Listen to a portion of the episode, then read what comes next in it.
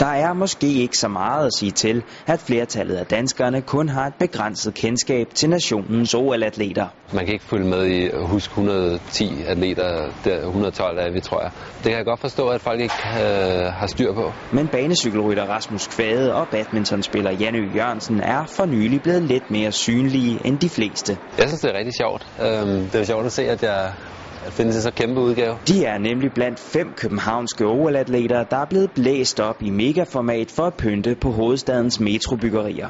Jeg har lidt undervurderet vigtigheden af billederne, så jeg har simpelthen valgt at klippe mig skaldet og have sådan en lille, en lille lav, starten af en lav, så, men altså, det tager jeg med. Jeg synes godt, jeg kan stå inden for det. Overordnet set på billedet, så synes jeg, det er et fedt billede. Det er i hvert fald pænere end, håber jeg, folk synes, end øh, det byggerod, der er inde bagved. Øh, jeg synes i hvert fald, at det er væsentligt pænere.